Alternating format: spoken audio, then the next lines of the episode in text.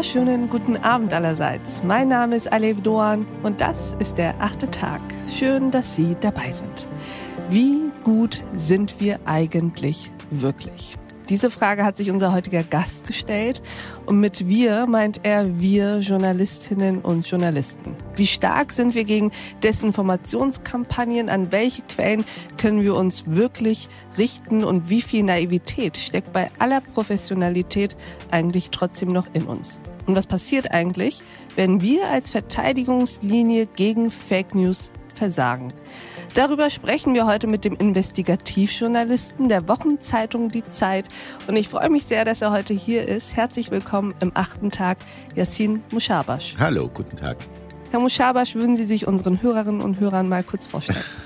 ja, also meinen Namen haben Sie schon gehört. Ich arbeite bei der Zeit seit ungefähr zehn Jahren.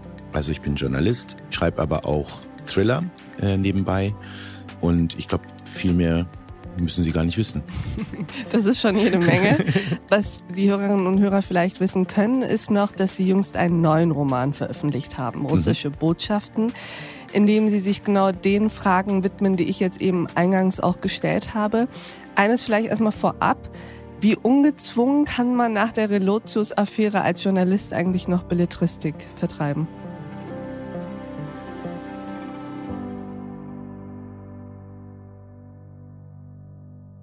Das ist eine sehr gute Frage. Also da ich meinen ersten Roman vor der Relotius-Affäre geschrieben mhm. habe, hat mich sozusagen, habe ich mir diese Frage jetzt akut nicht gestellt. Aber die Tatsache, dass die Relotius-Affäre in meinem Buch durchs Fenster winkt, mhm. ist, glaube ich, ein Hinweis darauf, dass es natürlich eine Verbindung gibt. Für mich sind das zwei komplett getrennte Welten. Mhm. Also die sind inhaltlich verbunden, die Themen sind dieselben, mhm. die Methode ist eine komplett andere. Mhm. Bei Relotius war das Problem, dass er die Methoden verschmolzen hat, mhm. des fiktiven Schreibens und des journalistischen Arbeitens. Ich glaube, Relotius ist in, in vielerlei Hinsicht ein singulärer Fall. Also wir sollten, glaube ich, nicht unsere Energie darauf verwenden, anzunehmen, dass es 17 von der Sorte gibt mhm. im Moment. Das glaube ich nicht. Es gibt andere Probleme, die ich für dringender halte, wenn wir unsere eigene Arbeit überprüfen oder die Qualität hochhalten wollen. Mhm. Aber ja, also natürlich ist dieser Geluzius-Fall auch eins der Beispiele dafür gewesen, wie Journalisten angreifbar sind. Also viele haben uns ja in der Öffentlichkeit sozusagen in Haftung genommen für Relotius. Also mm. Relotius ist ein Schimpfwort geworden in Leserbriefen zum Beispiel. Wenn einem mm. ein Text nicht gefällt, dann äh, wird einem unterstellt, man sei der nächste Relotius. Ne? Mm. Ich weiß nicht, ob Ihnen das auch schon äh, begegnet ist. Ja, noch nicht. Ich habe lange nicht mehr Reportagen geschrieben, ja. deswegen bin ich davon verschont geblieben. Und für mich ist das ein Ausdruck des allgemeinen Misstrauens. Mm. Ähm, mit dem Medien ja heute zu tun haben. Mhm. Also deshalb hat der, der Fall Relotius war natürlich ein echtes Problem aus ganz vielen Gründen. Aber Sie haben eben gesagt, nicht das größte Problem und nicht eines der drängendsten Probleme, die wir als Journalisten und Journalisten haben. Mhm. Lassen Sie uns doch da direkt mal reingehen. Was mhm. sind denn so die größten Probleme? Na, ich habe jetzt keine Agenda oder so. Mhm. Ne? Ich sprech, also ich bin ja jetzt kein Verbandsvertreter oder Gewerkschaftsrepräsentant. Ich bin ja nur einer, der so ein bisschen darüber nachdenkt ab und zu mal. Und ein Auslöser für mich jetzt gerade in, in dem Buch dieses Thema aufzugreifen, Fake News und die Frage, wie Journalisten darauf mm. reagieren, hat tatsächlich damit zu tun, dass mir bei mehreren Recherchen, die wir in der Zeit angestellt haben, ich das, äh, ich gespürt habe, wie irrsinnig einfach es ist, Journalisten hinter die Fichte zu führen. Auch Sie hinter die Fichte zu führen? Naja, versucht wird es ja mm. laufend. Und wenn jemand das intelligent macht und wirklich sich zum Plan macht und sich denkt, dass er was davon hat, wenn er Journalisten auflaufen lässt, dann ist es, glaube ich, etwas, was sich relativ leicht bewerkstelligen lässt. Und wenn man mal hinguckt, also im Zuge solcher Recherchen, da läuft man ja in so einen Kaninchenbau. Also man, man sieht plötzlich Dinge, die man vorher nicht gesehen hat, weil man mm. sich nie so damit auseinandergesetzt hat, so intensiv. Dann findet man auch Beispiele dafür, die jetzt nicht so die ganz große Welle gemacht haben, die aber total erschütternd sind. Also es gab einen Fall in Russland, wo ein, ähm, ein, ein Oligarch, ein Wirtschaftsmensch, der sehr kremlnah ist und auch ähm, selber Interesse hat, dem Kreml zu gefallen, indem mhm. er sozusagen auch Desinformationskampagnen bespielt, indem der sich einen Investigativjournalisten ausgesucht hat und so getan hat, als wäre er quasi, also er hat ihm einen Whistleblower zugeführt, einen vermeintlichen mhm. Whistleblower mhm. und hat diesen Whistleblower mit gefälschten Dokumenten ausgestattet, die dieser dem Journalisten dann zugespielt hat, bis der dann äh, eine Veröffentlichung gemacht hat und dieser Oligarch quasi hinter dem Vorhang hervortrat und sagt, ich habe dich komplett reingelegt. Alle diese Dokumente waren alle gefälscht und zwar von mir und du bist drauf reingefallen. Und so diskreditiert man natürlich die Presse. Aber was ist denn da das Interesse dieses Oligarchen? Also worum geht's hm. ihm? Ist es ein reines Machtspiel, hm. sozusagen das Abwarten auf den Moment, wo man aus dem Vorhang rauskommt und sagt, haha, ich habe dich äh, hinter die äh, Fichte geführt? Oder worum geht es da? Also es gibt, glaube ich, mehrere Varianten. Ne? Eine mhm. ist natürlich, dass man, wenn ich als Journalist oder Journalistin einmal öffentlich blamiert werde, weil ich auf jemanden hereingefallen ist, diskreditiert das alles, was ich mhm. je geschrieben habe. Mhm. Das heißt, wenn ich vorher zehn kritische Artikel über Korruption geschrieben habe und beim elften Mal aber auf jemanden reinfalle, mhm. dann ist das, als hätten die zehn Artikel davor nicht stattgefunden. Das ist viel wirksamer, als mich zu verklagen, zu versuchen oder Dementis zu veröffentlichen. Oder es ist viel mhm. besser, nach meinem Ruf quasi mir zu trachten. Mhm. Ne? Das ist eine Variante. Die, die zweite Variante ist, glaube ich, noch ein bisschen größer aufgestellt, nämlich also was wir sehen, wenn wir Desinformations- und Fake News-Kampagnen beobachten, insbesondere solche, die ihren Ursprung in Russland haben, ja. dann stellen wir fest, die große Idee dahinter ist, alle die Themen, über die wir uns hier in Deutschland im Westen sowieso schon die ganze Zeit streiten, mhm. da noch einen Spaltpilz reinzutreiben okay. und die Axt noch okay. weiter reinzuhämmern sozusagen. Und da ist natürlich die Frage der Glaubwürdigkeit von Medien, dieses ganze Lügenpresse-Ding, ist natürlich extrem geeignet, uns weiter zu spalten. Wie schwierig ist es auch angesichts dessen, dass diese spalterischen Bewegungen und Tendenzen eben nicht nur von offizieller Seite kommen, dass mhm. die also nicht sofort lückenlos zurückzuführen sind auf den Kreml, auf mhm. den äh, Regierungsapparat, sondern aus äh, unterschiedlichsten diversen informellen Gruppierungen herauskommen. Ja, das ist tatsächlich diabolisch und genial zugleich, würde mhm. ich sagen. Also wenn man mal mit Verfassungsschützern spricht, die schon länger dabei sind, die den Kalten Krieg im Original noch erlebt haben, mhm. dann sagen die einem, wir wussten damals, wer unsere Opposite Numbers waren, mhm. ne? also wer bestimmte Operationen durchgeführt hat, wer dafür zuständig war. Wir kannten diese Leute, weil die waren alle in der Nomenklatur, die waren im KGB, mhm. die saßen da in der Zentrale, die hatten ein Büro mit einer Nummer, jeder wusste, wer die sind. Heute ist es eben komplett anders nicht nur, dass es eine Vielzahl von Nachrichtendiensten gibt, die da mitmischen, sondern es gibt eine ganze Infrastruktur von informellen Akteuren, mhm. die keine offizielle Verbindung zu staatlichen Stellen haben, die aber nicht immer im Auftrag, aber mit Billigung, mit Wissen, mit Wohlwollen mhm. der staatlichen Stellen eben solche Kampagnen auf eigene Kosten, auf eigene Kappe durchführen, in der Hoffnung, dass sie dafür eben belohnt werden mit Staatsposten zum Beispiel, mit Aufträgen oder einfach halt mit Wohlwollen. Ne? Mhm. Das kann ja auch ein Interesse sein. Und das macht es so unglaublich unübersichtlich und so unglaublich schwer zu sagen, das waren die Russen, weil man gar nicht mehr weiß, wer sind denn die Russen? Wenn irgendein Oligarch in St. Petersburg mit seiner privaten Kohle eine Trollfabrik unterhält, dann ist das erstmal nur ein privater Unternehmer, der eine Trollfabrik unterhält. Dann kann ich mich natürlich fragen, warum. Und ich kann mutmaßen, dass er das nicht ohne Grund macht und nicht ohne den Wunsch, dem Kreml zu gefallen. Nicht apolitisch macht. Ja, mhm. aber ich war nicht im Raum. Ich war mhm. nicht dabei, als mhm. Putin genickt hat und mhm. gesagt hat, ja, das klingt wie eine gute Idee. Mhm. Also das ist halt extrem schwer zu beweisen. Und das ist aber genau das, was wir im Moment sehen. Ne? Das ist, dieses Zurückführen ist wirklich ein Problem. Es gibt ein ganz tolles Bild, das ist nicht von mir, aber ich benutze das in meinem Buch. Ich sage aber auch, wo es herkommt im Nachwort. Keine Angst, nichts geklaut und nichts plagiiert. Aber das Bild ist, man muss sich das vorstellen wie ein Markt. Also in Russland ist ein Markt geschaffen worden für Narrative, mhm. die man benutzen kann, um im Westen Unruhe zu stiften. Und daneben ein Markt für die Methoden, mit denen man diese Narrative ausbringen kann. Mhm. Und auf beiden diesen Märkten kann man sich bewerben mit guten Ideen, mit guten Produkten. Und dann nickt jemand und sagt, ja, mach doch mal, das klingt doch gut. Und dann guckt man mal, wie weit man kommt. Da muss ich direkt anschließen, weil das ist ja die Frage, nickt da tatsächlich jemand oder also haben Sie das Gefühl, dass das seitens des offiziellen Apparats alles unter Kontrolle ist und die genau wissen, wer hier was macht und alles abgenickt ist? Oder stehen wir auch an so einem Punkt, wo das kurz davor ist, ja, zu so einer Art Chaos sich zu verbreiten und selbst äh, auf russischer Seite wissen nicht mehr alle, wer hier was macht? Ich glaube, beides ist wahr. Ich glaube, es gibt echt viel Chaos zwischen den russischen Diensten, die in Konkurrenz zueinander stehen, mhm. zwischen diesen selbsternannten Akteuren. Ähm, und ich glaube, dass wirklich kaum jemand noch einen Überblick hat und weiß, wer mhm. gerade was macht.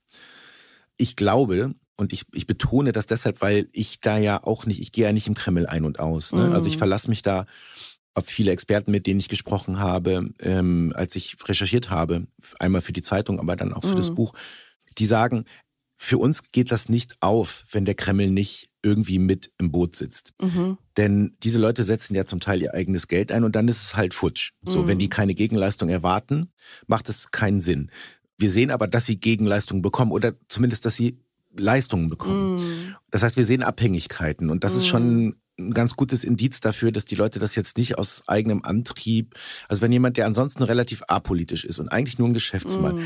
plötzlich Millionen einsetzt, um eine Trollfabrik zu züchten äh, und dann aber Staatsaufträge bekommt, dann ist es, glaube ich, schon mm, okay zu mutmaßen, dass es mm. da eine echte Connection gibt. Und Russlandkenner sagen mir auch, naja, entlass mal auch die russische Führung da nicht aus der Verantwortung. Mm. So. Mm. Also die werden nicht wollen, dass das kompletter Wildwuchs ist. Mm. Die werden ein Interesse daran haben, auch die Leute gegeneinander auszuspielen. Das ist ja auch wieder ein klar. internes Kontrollinstrument. Ja, ja. Also, um es ganz klar zu sagen, ich kann das nicht im Detail beweisen. Das ist eben Teil der Schwierigkeit, aber ich halte das für eine total legitime Theorie, dass der Kreml relativ viel weiß von dem, was da geschieht.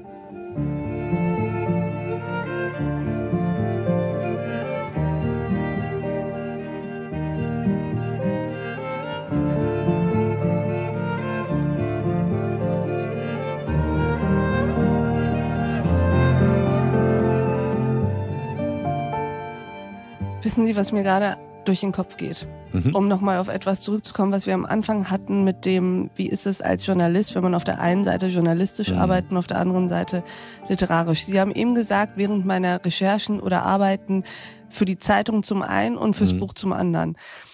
Das, was aus diesen Recherchen dann entsteht, ist ja bei der Zeitung ein absolutes mhm. Destillat, mhm. reduziert auf das aller, allerwenigste, dass sie schreiben können, weil sie es beweisen können. Im Buch ist das ja anders. Ja. Genau. Ist dann bei Ihnen manchmal das Gefühl, dass im Buch mehr Wahrheit steckt als im Artikel? Das muss ich ja alles gar nicht mehr selber sagen. ja, auf eine Art, also na klar. Oder ich, ich würde es vorsichtig, ich würde es anders formulieren, aber es kommt auf dasselbe hinaus, glaube ich. Also der Ausgangspunkt für mein Buch sind immer die Fragen, die ich in der Arbeit nicht klären kann. Mhm. Also bei der Recherche kommen wir so und so weit. Sechs von zehn, sieben von zehn, acht von zehn, wenn es gut läuft. Es bleiben immer ein paar Sachen offen. Mhm. Und es bleiben vor allem auch große Fragen offen und die nimmt man mit nach Hause. Und dann ist die Frage, was macht man mit denen? Und manchmal sind es Fragen von einer Größe und einer Unbequemlichkeit, die murmeln einem durch den Kopf. Und dann denkt man, das ist eine Frage, der ich journalistisch nicht beikomme. Mm. Es, ich brauche eine andere Methode. Und für mm. mich ist das Schreiben eines Polizfüllers diese Methode, weil ich dann natürlich Freiheiten habe, die ich als Journalist nicht habe. Ich kann die Dinge zu Ende denken. Ich kann mal, also dieses, dieser Roman ist ein Versuchsaufbau, ein Gedankenexperiment mm. in gewisser Weise indem ich mal gucke, was passiert, wenn man das jetzt mal bis zum Ende durchspielt. Mhm. Und das kann ich als Journalist nicht machen. Aber daraus entsteht ja eine Erkenntnis. Mm, genau. ähm, ich lasse dieses Ex Gedankenexperiment ablaufen und dann stelle, erschrecke ich mich selber und denke, ach du Scheiße, mm. so kann, könnte das gehen. Und das mm. ist komplett plausibel. Ich habe das nur mm. zu Ende gespielt sozusagen in meinem mm. Kopf. Mm. Also genau, deshalb, Wahrheit ist natürlich der denkbar größte Begriff äh, für einen Journalisten. Da bin ich immer vorsichtig, aber ich würde schon sagen, ja, es gibt, also das Schreiben eines Romans kann Erkenntnisse liefern, die genauso wertvoll sind wie journalistische mm. Rechercheergebnisse, mm. nur eben mm. von einer anderen Natur. Mm. Und weil sozusagen bei den journalistischen Ergebnissen man ja auch manchmal tatsächlich Antworten hat, ja. die man aber aufgrund fehlender Indizien nicht aufschreiben kann. Ja, oder genau, oder ich muss halt dann immer diese, dieses wichtig, aber unschön, mutmaßlich, ja, offenbar, genau. alles deutet darauf genau. hin, dass, ne? Ja. Das würde im Roman keiner lesen wollen und ich will es auch nicht schreiben. Aber äh, ich habe dieses Mal weil mir das selber so klar war, äh, in diesem spezifischen Fall mit diesem Buch, am, am Ende so einen kleinen Trick angewandt, weil ich das sozusagen nochmal vorführen wollte. Und das Buch endet ja mit einem journalistischen Text, mhm, der einfach richtig. drangehängt ist. Und da finde ich, merkt man das auch, oder das war auch die Idee, in diesem Text taucht natürlich nur das mhm. Kondensat auf. Was kann ich wirklich beweisen?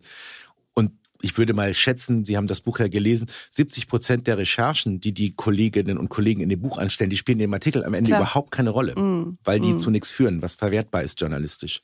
Wissen Sie, was ich mich gerade auch gefragt habe? Ob sozusagen das literarische Schreiben, ob das jetzt eine unbewusste oder bewusste Entscheidung war, ein Stück weit auch so etwas ist wie Ihre Katharsis, um sozusagen gar nicht erst zuzulassen, dass Relotius ähnliche Dinge in ihren journalistischen Arbeiten passieren, dass man das sozusagen einmal kanalisiert und dadurch diesen bösen Einfach- Teil abspaltet genau, von sich genau. selbst.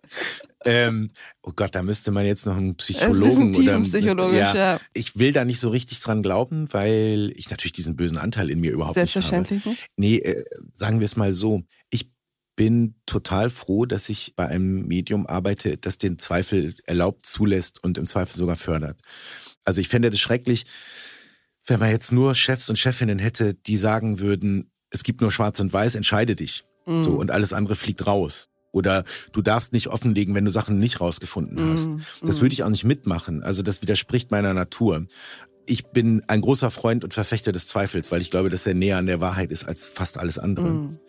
Deshalb habe ich, glaube ich, diesen Instinkt nicht. Also ich, hab, ich erwarte gar nicht eine runde Geschichte. Mhm. Wenn ich sechs Monate lang an dem Thema recherchiere, erwarte ich überhaupt nicht, dass am Ende sich alles fügt. Mhm. Das wäre ja, äh, da würden wir ja in Truman's World leben. So, so ist die Welt nicht. Ja, ich weiß, was Sie meinen.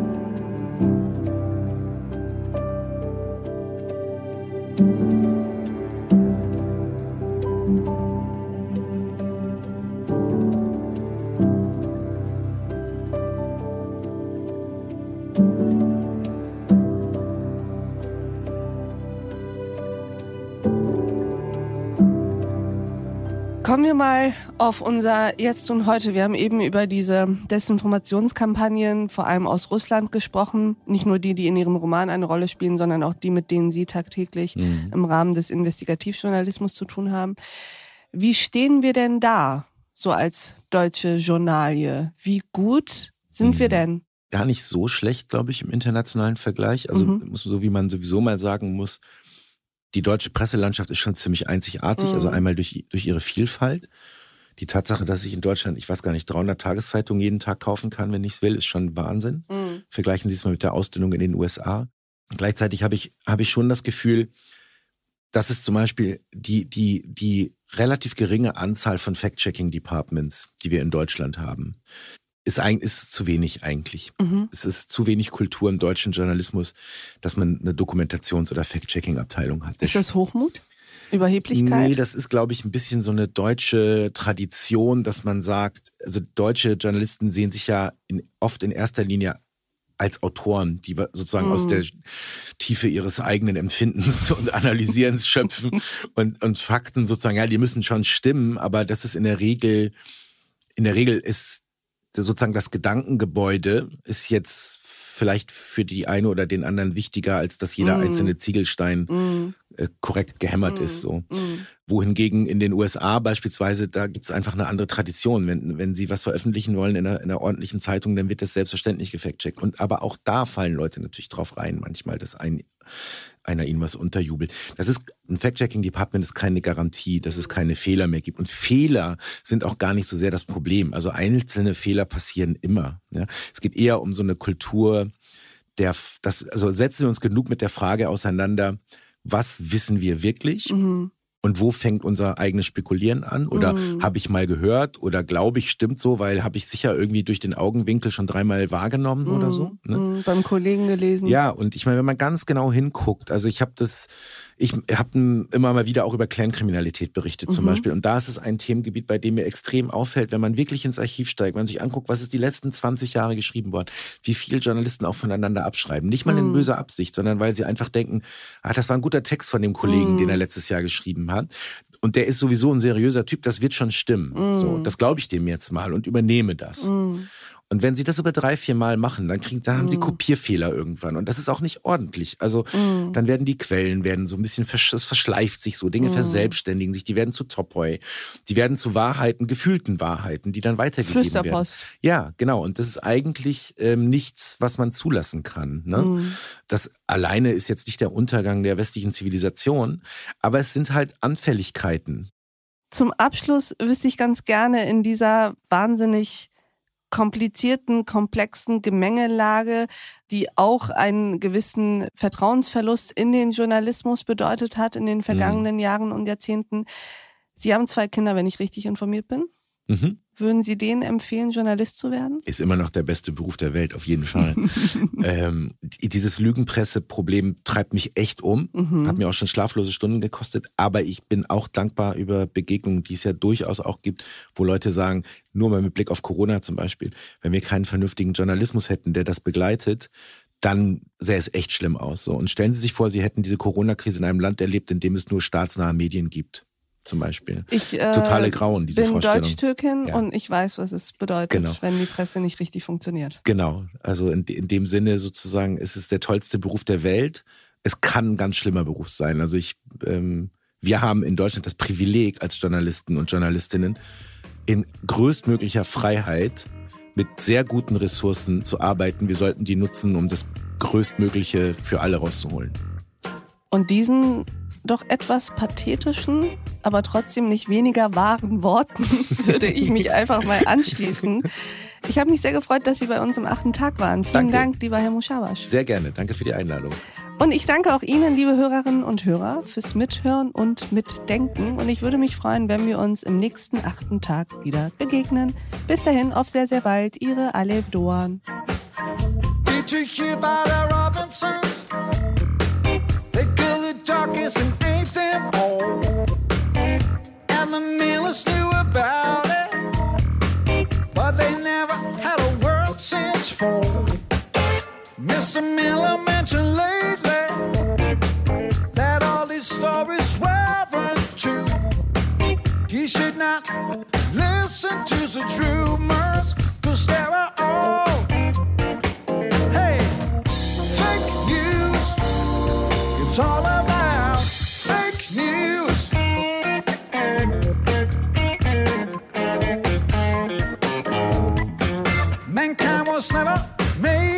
to the moon. And Armstrong was a liar to his crew. Twin Towers were destroyed by CIA. With all these UFOs from Area 52. Doomsday clock has been adjusted 200 seconds before midnight. Scientists leave with a likelihood